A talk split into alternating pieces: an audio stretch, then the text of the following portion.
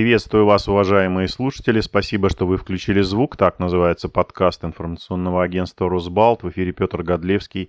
Мой собеседник сегодня психолог, социальный педагог Алла Колосова, которая много работает с подростками, с детьми. И, к, скажем так, не просто к сожалению, а к какому-то ужасу. Тема сегодняшней беседы – трагедия в Казани, где погибли школьники в результате стрельбы прямо в учебном заведении. Алла, э, как вы узнали об этом?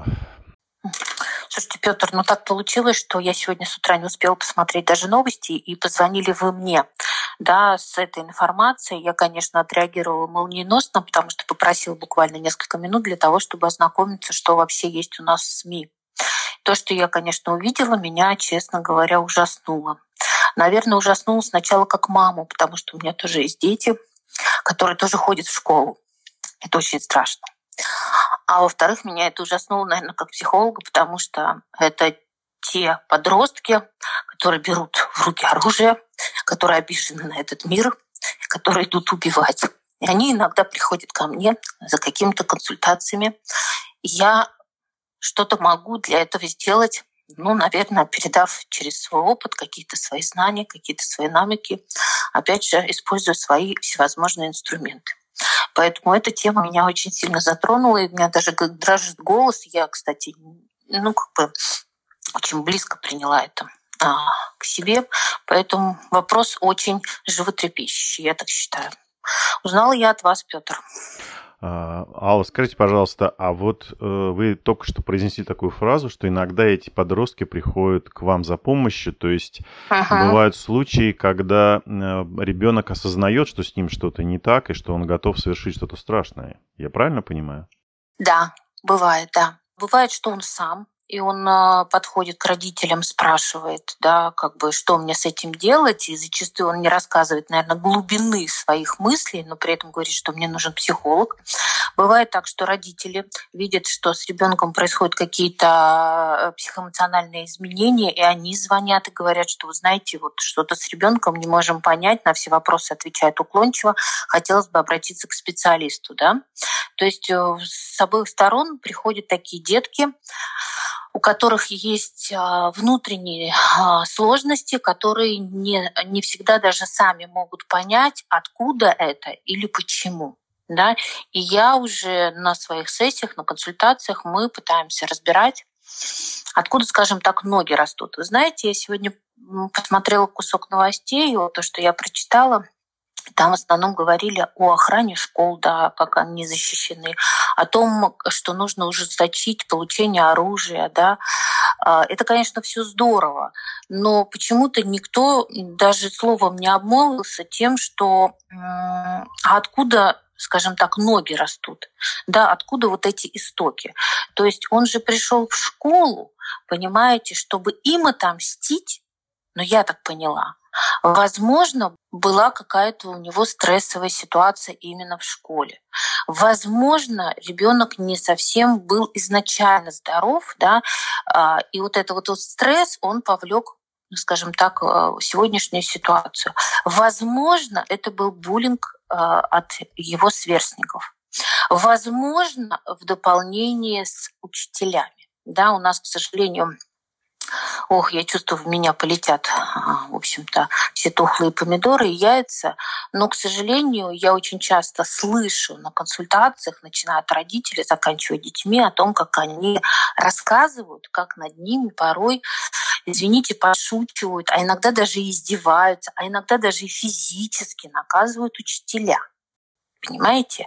И у меня здесь, конечно, большой вопрос к нашей образовательной системе, к нашей профпригодности, к нашей службе психологов, которые находятся в школе. Вот у меня больше, наверное, здесь вопросов, да, чем а, то, о чем сейчас говорят. Потому что если бы мы, а, скажем так, наладили эту систему да, от истоков, возможно, не было бы таких трагедий.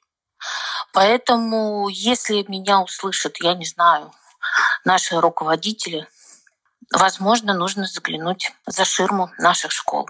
Потому что то, что я иногда слышу о гимназиях, о лицеях, о тоталитаризме, авторитарности, я не знаю даже, как назвать порой. Потому что престижная школа — это определенные правила, при этом они достаточно на бумаге красиво написаны, но внутри это иногда такие сложные, страшные вещи которых я могу слышать только устно, да.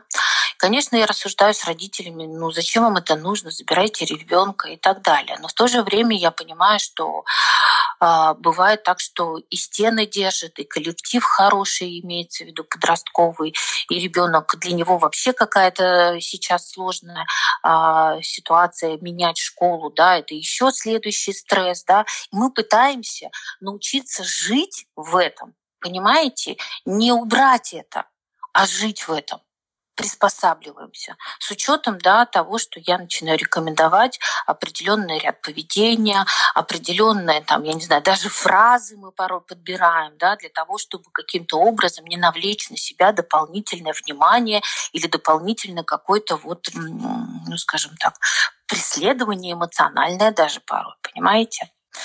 Поэтому это все очень знакомо, и хотелось бы, наверное, чтобы наши товарищи руководители все-таки обратили внимание еще и на школы. Понимаете, тут еще такой вопрос, что этот ребенок, он же не просто пришел убивать. Он же сколько лет, получается, вынашивал эту идею. Да? Мы же понимаем, что оружие это же не просто так вот получить. Пришел, сказал, я хочу оружие. Да? То есть тут нужно приготовить какие-то документы, да, нужно накопить деньги да, и так далее. То есть это какой-то процесс. То есть он к этому готовился. Плюс это информационное подтверждение в интернете о том, что он еще даже об этом и предупреждал. Да? Здесь тогда у нас вопрос. У нас получается наш интернет это, извините, ну, помойка, понимаете?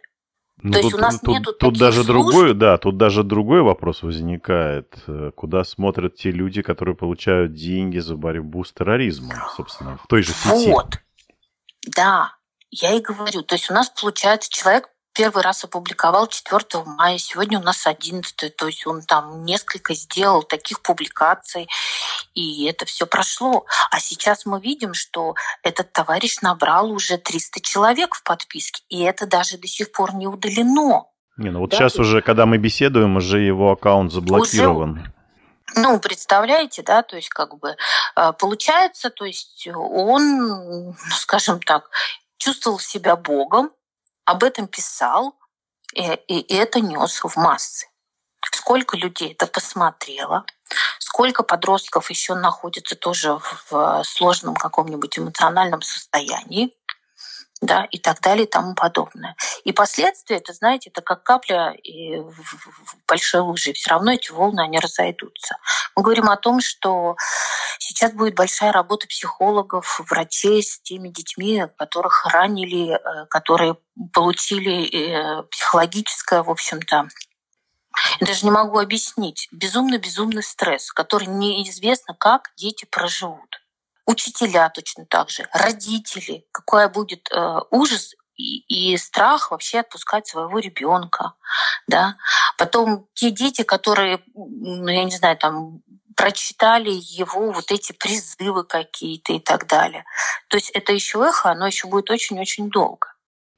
Алла, скажите, пожалуйста, а вот э, на ваш взгляд э, родители или школьные психологи, может быть, э, старшие братья и сестры, они в состоянии определить, что ребенок склонен вот к такому, скажем, э, ну, агрессивному, может быть, преступному какому-то даже поведению, что у него какие-то мысли вот э, как вы говорите, иногда приходят подростки и говорят, вот меня начинают терзать демоны изнутри, да. Может ли человек со стороны определить, что с подростком происходит что-то страшное внутри еще пока? Слушайте, на самом деле, если сам заявляет об этом подросток, то это говорит о том, что родители не совсем внимательны. Да? Если, конечно, об этом заявляют родители, то мы говорим о том, что родители, ну, скажем так, более внимательны, да, и они готовы помочь. Бывали такие случаи, когда приходили именно дети по их просьбам, и потом, когда я пыталась донести информацию до родителей, родители искренне в это не верят да, потому что, ну, это мой ребенок, он у меня хороший, и вообще с ним ничего не может произойти плохого. А то, что у этого ребенка есть эмоции, чувства, есть какие-то переживания, есть какие-то э, ситуации, которые он мне всегда может рассказать или поделиться, да, э, в силу того, что, ну, я не знаю, ну, не принято, может быть, в семье как-то откровенничать, возможно, боится, что его в чем-то обвинят и так далее. Бывали и такие случаи, что родители не верят. То есть, может быть, даже и замечают, но не хотят верить, да, что что-то происходит с ребенком. Да, да, да. А вот Такое вы говорили, тоже, да, да вы говорили про э, штатных психологов в школе. Вы не знаете, а насколько сегодня э, все школы укомплектованы, укомплектованы Слушайте, да, штатными психологами? Так, я я скажу честно и откровенно, еще, наверное, года два назад у меня даже было желание пойти работать в школу, но не на полную ставку, а на полставки. И чтобы это было рядом с домом, ну вот просто, знаете, нести то светлое нашим детям, у которых нет возможности там прийти, заплатить денежку да, за консультацию. Но, к сожалению, уровень а, зарплаты психологов это ну, очень печально. Это во-первых.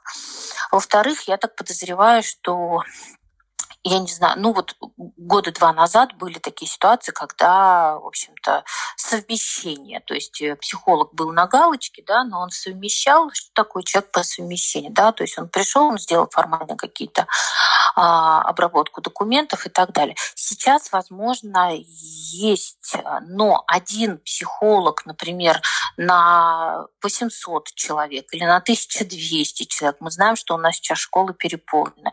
Но вы представляете, что это человек, который, он только элементарно может сделать, ну, я не знаю, только диагностику, и то э, не очень глубокую, по одной простой причине, да, что э, это же просто нужно все обработать.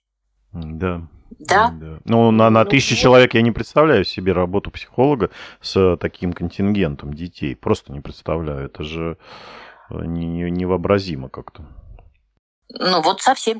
Да, есть еще социальный педагог, который тоже несет львиную долю, который тоже принимает участие в разных сложных ситуациях и так далее. Да? То есть, ну, будем говорить, что две единицы, да, в общем-то, которые работают с такими сложными случаями. Но это все равно очень мало это очень мало. Плюс, конечно, в а, Министерстве образования у нас у нас есть а, на кафедре педагогики психология, безусловно, и учителям дается психология.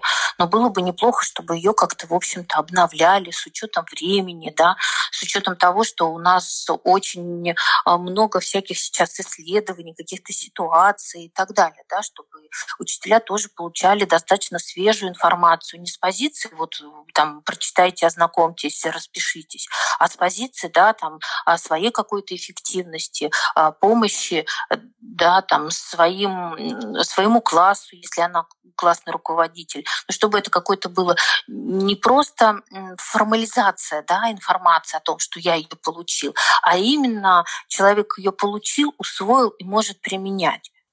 И я думаю, что классные руководители порой иногда видят то, что не видят даже и родители. Да, Потому что дома, да, дома же мы очень часто такие, как нас привыкли видеть, понимаете? А в социуме мы все-таки, в общем-то, показываем другие свои стороны очень часто.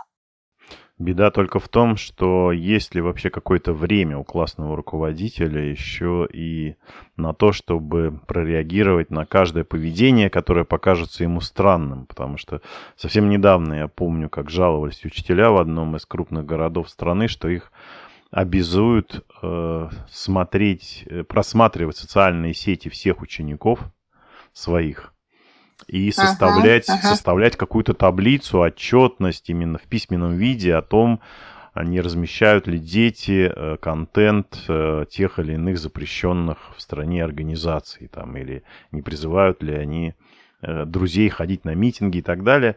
И учителя угу. как бы возмущаются, что когда, когда они в состоянии э, составлять еще в письменном виде. Да, может быть, просмотреть страницы и что-то увидеть они и готовы, потому что это их дети, это их класс, но тратить время на составление каких-то э, формуляров, вернее, заполнять какие-то формуляры, присланные чиновниками, вот на это они как бы уже возмущались люди тем, что на это у них времени нет никакого. Петр, я соглашусь. Мы просто здесь, наверное, должны сделать акцент на то, что старая система образования, да, та, которая у нас была, она сейчас, к сожалению, наверное, как многое в нашей жизни, уже не настолько эффективна. Поэтому а, с учетом данной ситуации, с учетом других ситуаций, да, с учетом, а, скажем так, доступности в это информационное поле, мы все-таки должны, наверное, задуматься, да, что мы сейчас можем сделать для того, чтобы это не повторилось. Не только с позиции, я повторюсь, охраны там школы и там выдачи оружия, но и изнутри в самой школе, чтобы не было э, последствий в виде таких детей. Понимаете? Да, было бы здорово, конечно, но пока вот только реакция по поводу регистрации оружия и так далее и тому подобное. А... Ну, значит, мы с вами не просто так начали эту тему. Возможно, кто-то ее просто поддержит. Ну, будем надеяться, да. Ну и последний, может быть, вопрос. Э, вы не могли бы сказать нашим слушателям, тем, кто, ну, прежде всего является родителями подростков, на что имеет смысл обратить внимание в поведении ребенка прежде всего, во что нужно поверить, скажем так, да, если вы вдруг поняли, что что-то Обратить... не так. Да. да. А вы знаете, обращать нужно на все.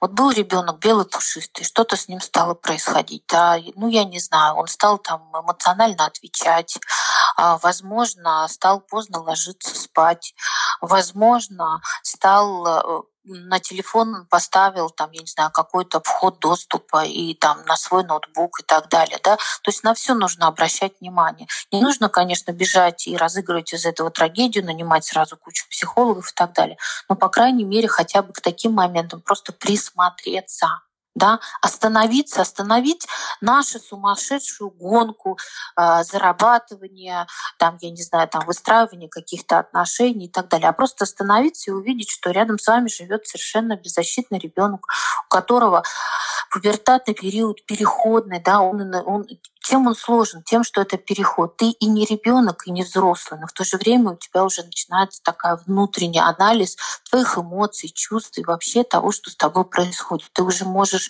рассуждать да, с учетом какого-то своего опыта. И порой опыт, к сожалению, не всегда удачный или хороший, или не всегда ему даже понятен. Возможно, если он поговорит с мамой или с папой, даже с бабушкой или старшим братом, и люди уже старшего поколения смогут ему что-то объяснить или пояснить, да, или в чем-то убедить, да, это уже будет огромная помощь для вашего ребенка. А так, да, не забывайте, что мы есть э, психологи, и нас не так мало, нас достаточно много. И, в общем-то, не стесняйтесь, не думайте, что это какая-то сразу патология и так далее. Очень приятно всегда слышать э, отзывы своих клиентов, когда они пишут там и через полгода, и через год. Родители не всегда видят какие-то результаты, что вот да, что-то произошло. Но потом они эти, скажем так, моменты очень хорошо отслеживают. И всегда это очень приятно. И такие слова говорят, что ну, мы начинаем понимать, что мы все не зря живем. Да, слава богу, что сегодня помощь психологов стала гораздо более доступна, чем, не знаю, чем когда я учился в школе в старших классах, скажем так. Вот. Спасибо огромное, Алла. Напоминаю да, слушателям, пожалуйста. да, напоминаю нашим слушателям, что у нас в гостях сегодня была психолог, социальный педагог Алла Колосова. Спасибо большое. Спасибо вам. До свидания. До свидания. Вы слушали подкаст информационного агентства «Росбалт. Включите звук». Спасибо, что вы сделали это. Напоминаю, на нашем сайте круглосуточно доступны новости, комментарии, аналитика, видеорепортажи, обзоры социальных сетей и наши подкасты. Всего доброго и не забывайте включать звук.